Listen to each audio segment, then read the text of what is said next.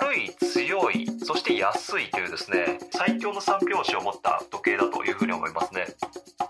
どの人がつけててもおかしくない、それが G-SHOCK だと思うので、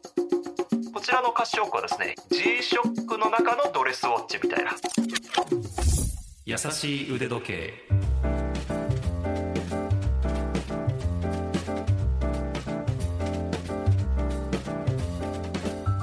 YouTube チャンネル腕時計のある人生の RY です。ラジオ関西アナウンサーの春名優輝です。この番組では腕時計のことが大好きな我々2人が気ままにトークします。さて RY さん、少し前の動画になりますけれども G-SHOCK を買ったという動画拝見しましたし、それからこの優しい腕時計でも5万円以下のおすすめの腕時計を紹介してくれた際にも G-SHOCK のモデル挙げられていましたけれども、G-SHOCK というのは相当だから昔から馴染みのある時計ということでしょうか。そうですね、はい、私自身ですね、おそらく小学校中学校ぐらいの時から弟が G-SHOCK を使っておりまして、それを私が気に入ってですね、仮パクというか私がこう踏んだくって使っていたっていうこともありますし、実際にね、職場でも G ライトという G-SHOCK を使っているということもありますので、やっぱり G-SHOCK はね、いつどの時代も欠かせない存在だというふうに思います。はい、RY さんのみならず誰しも一度は使ったことがあるんじゃないかというその G-SHOCK、 今日はその G-SHOCK に焦点を当てて魅力深掘りしていきたいと思います。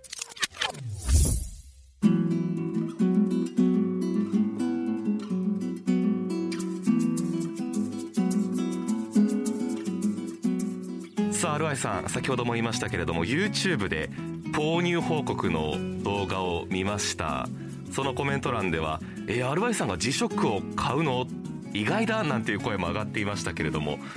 どうして買ったか、改めて G-SHOCK どのような魅力があるか教えてもらっていいですか。そうですね、やっぱり G-SHOCK の一番の売りはですね、タフということだというふうに思います。G-SHOCK は1983年に初号機が誕生するんですけども、そのコンセプトがですね、落としても壊れない丈夫な時計を作りたい、そういったコンセプトの下で誕生した時計なんですね。なので当時の常識では考えられないような、もう圧倒的な屈強のスペックを誇るというふうになっています。でこれはですね、これだけ屈強な時計を作っておきながらですね、非常に軽いし、しかもお値段もね、1万円台ぐらいで購入できてしまうというですね、もう軽い、強い、そして安いというですね、もうこのなんて言うでしょう、実用のために作られてきた、本当に最強の三拍子を持った時計だというふうに思いますね。G-SHOCK はカシオが出している腕時計ですけれども、当時の1983年当時は落としても壊れない、落としたら時計はもう壊れてしまいますという常識がはびこっていて、それを覆したというのは相当なことだったんですね。いや、そうですね、なんて言うんでしょう、当時の CM なんかでもですね、アイスホッケーの選手がこの G-SHOCK をですね、このなんでしょう、パッドっていうんですかね、バットみたいなやつでカーンと打ってゴールにシュートするっていう CM が当時流れてたらしいんですけど、それでも壊れないよっていう、なんでしょう、すごい分かりやすい CM みたいのを打ったみたいで、それもあって大ヒットしたみたいですね。分かりやすいですよね、衝撃に耐えられるんだっていう、100人人間が乗っても大丈夫とか、象が踏んでも壊れないとか、それと似たような感じがありますよね。そうそうそうそうそうすごかったんだな。それを時計でやっちゃったということですよね。そういうことですね。 RY さんと G-SHOCK の歩み、歴史というところも聞いていきたいんですけれども、さっきちらっとおっしゃってましたけど、出会いはとても幼少期まで遡りますか。そうですね、これね、具体的にどのモデルっていうことは分からないんですけども、小学校中学校ぐらいの時にですね、僕じゃなくてなんか弟がなんかね、誕生日プレゼントかなんかで買ってもらってたのかな。で、それはね、黒に赤い差し色があった G-SHOCK で、アナログとデジタル混合のモデルだったと思うんですけども、それがですね、なんかかっこいいなと思って、なんか僕が弟から取り上げて使ってたような気がしますね。であとは、大人になってからですね、G-SHOCK の G ライドというモデルですね、GBX100 というモデルなんですけども、それをですね、海で働く用の時計として購入しまして、それをですね、購入動画ということで、開封そしてレビューの動画を YouTube でアップしたところですね、今で71万回再生されていてですね、すごい。ちょっと私の200本近い動画の中でも第2位の再生回数ということでですね、そういった意味においてもやっぱりこうなんだろうな、 G-SHOCK のこの人気の高さっていうのも伺い知れますし、やっぱ思い入れのあるモデルですよね。なるほど。仕事で必要なスペック G ライドっていうのはちなみにその潮の満ち引きでしたっけ？はい、もともとね、サーファーとか、釣りをする人とかね、そういう海でのアクティビティ、海でこう趣味を楽しむみたいな、そういった方のために開発されたのが G ライドですので、潮の満ち引きとか月の満ち欠けとかですね、そういったのが分かるようになってるんですね。これっていうのは非常にこう船乗りにとってはありがたい機能というふうになってます。なるほど。 G-SHOCK は本当にアラーム機能とかね、ストップウォッチ機能とかもありますけれども、単純な機能の他にそういう専門の人向けみたいなモデルがあって、その専門の人もそうだし、そうじゃない人もそうだし、すごく魅力に感じる、ロマンに感じるところも魅力かなということを私は思いますね。いや、そうですね。やっぱ G-SHOCK って本当に過酷な環境で働く人のために作られていると思うので、本当にね、陸専門の人、空専門の人、海専門の人とかで、陸海空それぞれのねプロフェッショナルのための時計なんかが出ていたりもするので、面白いですよね。私なんですけど G-SHOCK 思い出を振り返って、でいろいろ調べてきました。私が G-SHOCK というよりも、私初めてつけた腕時計 G-SHOCK でした。父親から譲ってもらったかもらったか買ってもらったかは思い出せないんですけれども、なんか家にあったような気がするんですけど、さっきおっしゃったアルバイさんと一緒で、黒地に赤で G-SHOCK とかの G マークが書いてあるデジタルウォッチでした。でめちゃくちゃインターネットで探しました。DW8400 の1というモデルみたいです。これを DW8401、結構昔のモデルでした。もう今だったら G-SHOCK って樹脂だから加水分解しちゃってパーツの一部が取れちゃってますとか、動きませんっていうものばっかり中古市場で出回っていて、なかなか新品がないんですけれども、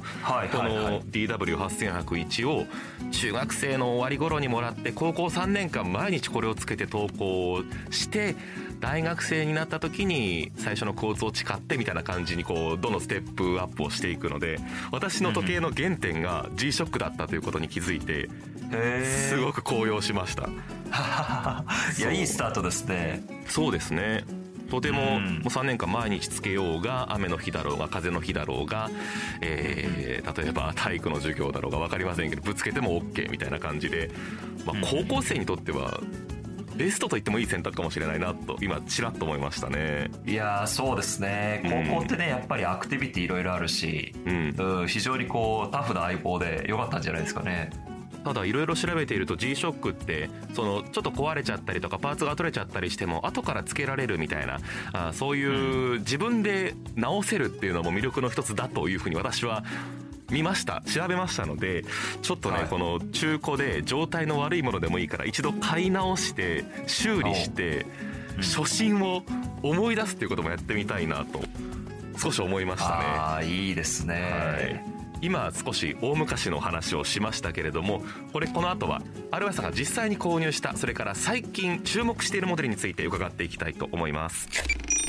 優しい腕時計。さあ、アルバイさんが最近購入されたのはカシオークというモデルです。非常に可愛らしいネーミングですけれども、どういったモデルか改めて教えてください。これはですね、今年私が購入したシリーズなんですけども、正式名称はですね GA2100 シリーズというふうになっています。でこのベゼルが特徴的で八角形をしてるんですよね。でこれがですね、かの有名なオーデマピゲのロイヤルオークという時計に似てるということからですね、世界中の時計愛好家がカシオのロイヤルオークみたいな感じでこうカシオークというふうに呼んでるのが、はい、有名なモデルになってますね。2019年に誕生しています、でこれがですね最初はもともと全部樹脂製だったんですけども、これのベゼルのところがですねメタルバージョン、金属になったものが、メタルカシオークというふうに呼ばれていまして、さらにですねブレスレットも全部メタル化しました、それがですね、GMB2100G というモデル名で発売されていますね、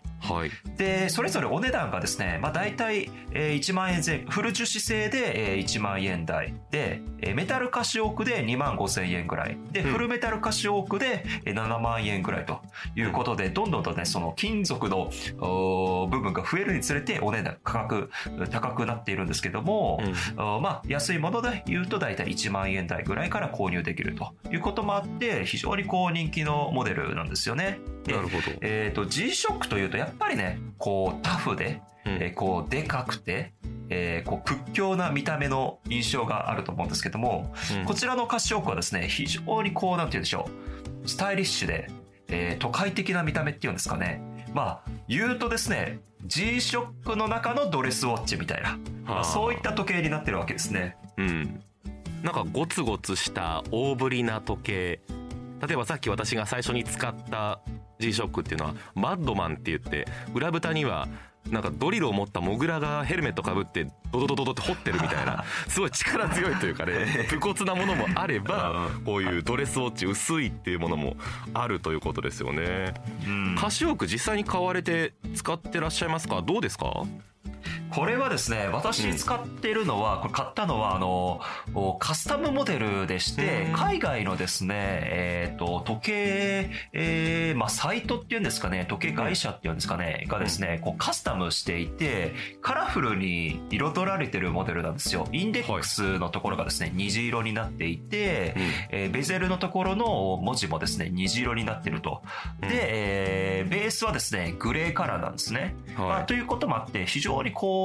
おしゃれでポップでこう見てて楽しい時計なんですね。でそのなんでしょう、こういったこうカラフルな時計って高級時計で遊ぶのって結構勇気がいると思うんですよ。何十万円する時計で、そういうなんだろうなちょっとこうファンシーなカラーってやつか、カラフルな時計でなんか飽きちゃって使いにくくてちょっとなっていう失敗をしたくない。だけどもこういうなんだろうな、G-SHOCK という比較的お値段が安めのでポップに楽しむ、そういったチョイスで僕は選んだんですけども、やっぱなんだろうな、いつ手に取ってもクォーツなんて常に時間が合ってる気軽さ、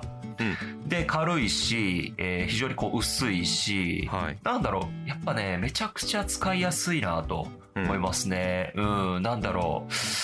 しかも屈強で安心感もあるし、ちょっとねコンビニ行くとかちょっと散歩しに行くとかね、そういった時とかにも非常にこう重宝するモデルですね。私もその開封動画購入動画を見た時に本当に驚いて、樹脂のグレーの本体に、いわゆる12時1時2時っていう針の棒の部分でインデックスの部分ですよね、それが赤、黄色緑青で、その周りのベゼルのぐるりと囲むところもグラデーションになってるっていう、あの派手さ、レインボーって RY さんの辞書にあったんだみたいな、時計選びにあるんだと思って。確かに、そう。どんな時に使うんですか、ちなみに？いやもう本当に機械式時計、ちょっと外に出るのに時計していきたいんだけども、機械式時計の針が全部止まってて、なんかちょっと時間合わせるのもめんどくさいなっていう時に、ちょっとこうパッと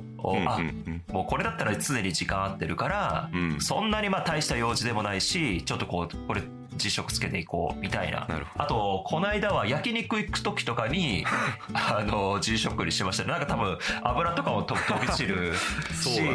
タレとかもねあるから、ちょっとね G-SHOCK だったらいいかなと思って、その時は G-SHOCK つけてきましたね。ごめんなさい、そもそもなんですけど、RY さんって腕時計をつけずに外出することは稀ですか？稀ですね。ほぼないと思いますね。そうですか。何らかの形でつけてる？絶対つけてますね。そう。時には2つ。やっぱ、時には2つもありますね。そうないとね、寂しいですよやっぱり。多分ほとんどの人って、うん、まあ、携帯持ち歩けますよね、はいはい、でイヤホン持ち歩くと思うんですよ、はい、例えば AirPods とか、うん、有線のとかで AirPods とかイヤホン忘れた時ってすごい残念な気持ちにならないですか？そうなくてもいいけど、うん、電車の移動時間に音楽聴けないとか、めちゃくちゃ歩いてる最中に YouTube 見れないとか、うんうん、うわちょっとミスったな、ちょっと寂しいな、うわっていうちょっと残念な気持ちになるじゃないですか、うん、はい、その感覚になりますね。時計も分かりやすいけど分からないというかそこまでいくとさすが腕時計のある人生を送ってますねいやそうなんですよ。 なんでまず忘れないですけどね、たまにあるとしたら そんな感情になりますね。そのラインナップの中にその歌詞オーク、カスタム歌詞オークも入ってるという RY さんですけど、そのカスタム歌詞オークさっきも言ったようにいい意味でこうなんていうのかな、外しで使える、よく言えばこうなんていうか道具感があって、まあ、悪く言うとというかどうなんていうのかな、子供っぽさもあると思うんですね、いい意味で。はいはい。で G-SHOCK のモデルの中には例えばメタル歌詞オークさっきおっしゃったやつとかはすごくスーツにも合うだろうし高級感あるじゃないですか、うん、ただ樹脂のものだと、まあ、いい意味でチープというか子供っぽさをあえて出すということもできると思うんですけれども、はい、なんていうのか、もういい年だしちょっとペラッとした歌詞をくっつけるのはどうなんだろうっていうふうに二の足を踏んでる人もいるかもしれないんですけど、その辺、はい、RYさん的にどうですか？いや私はですね、本当に G-SHOCK っていうのは老若男女、うん、誰もがつけても、はい、かっこいいし似合うし可愛いし、うんうん、本当にこう万能な存在だと思うんですよね。というのも、うん、なんだろう、Apple Watch が似合わない人っていないと思うんですよね。多分 Apple Watch って誰がつけてても多分似合うと思うし、うん、それなんでかっていうと Apple Watch はもう比類なき存在だと思うんですよね。Apple Watch はもう Apple Watch っていう、はい、独立したカテゴリーだと思うんですけど、 G-SHOCK もそんな感じで、 G-SHOCK は G-SHOCKっていう独立した存在、独立したカテゴリーだとも思うんですよ、はい、なので、まあ、ライバル不在というかですね、そんな感じで、うん、なんかこうね、比べることができないぐらいの存在にまでもなってるなということで、うんうん、なんでその年齢によるバリアはないというふうに思うんですよね、うんうんうん、本当におじいちゃんになっててもつけてもかっこいいと思うし、そうですね、子供がつけてても素敵だと思うし、うん、そういった意味では本当にこう類いまれなる時計だと思うんですよね。これだけ全、性別、うん、どの人がつけてても、まあ、似合うというか、うん、おかしくない、うん、それがG-SHOCKだと思うので、うん、ぜひね、そのなんだろうな、バリアをですね取っ払って試してみてほしいと思いますね。はい、まあ、要は使い分けということですね。そのブラックタイ、冠婚葬祭に G-SHOCK っていうのがもしかしたらベストではないかもしれないけれども、最初の腕時計、サーフィン、アウトドア、それから農作業みたいなね、本当さっきおっしゃったように全年齢全性別がつけて非常に様になる時計というかね、私もアウトドアキャンプをよくしますが、あえてつけていってちょっとタフに使ってみるという、普段機械式の腕時計はどちらかというとデリケートに扱って、あまり手荒な真似をすると壊れちゃうかもしれないというのがありますけれども、逆に壊しにかかってみるじゃないけれども、手荒に扱ってみて、あ、壊れなかった、やっぱりこいつは頼りになるなみたいな楽しみ方ができるのも G-SHOCK の魅力かなと私は思っています。カシオが出している G-SHOCK、 日本が誇る一時計ブランドということで、皆さん一緒にこれからも応援していきましょう。優しい腕時計。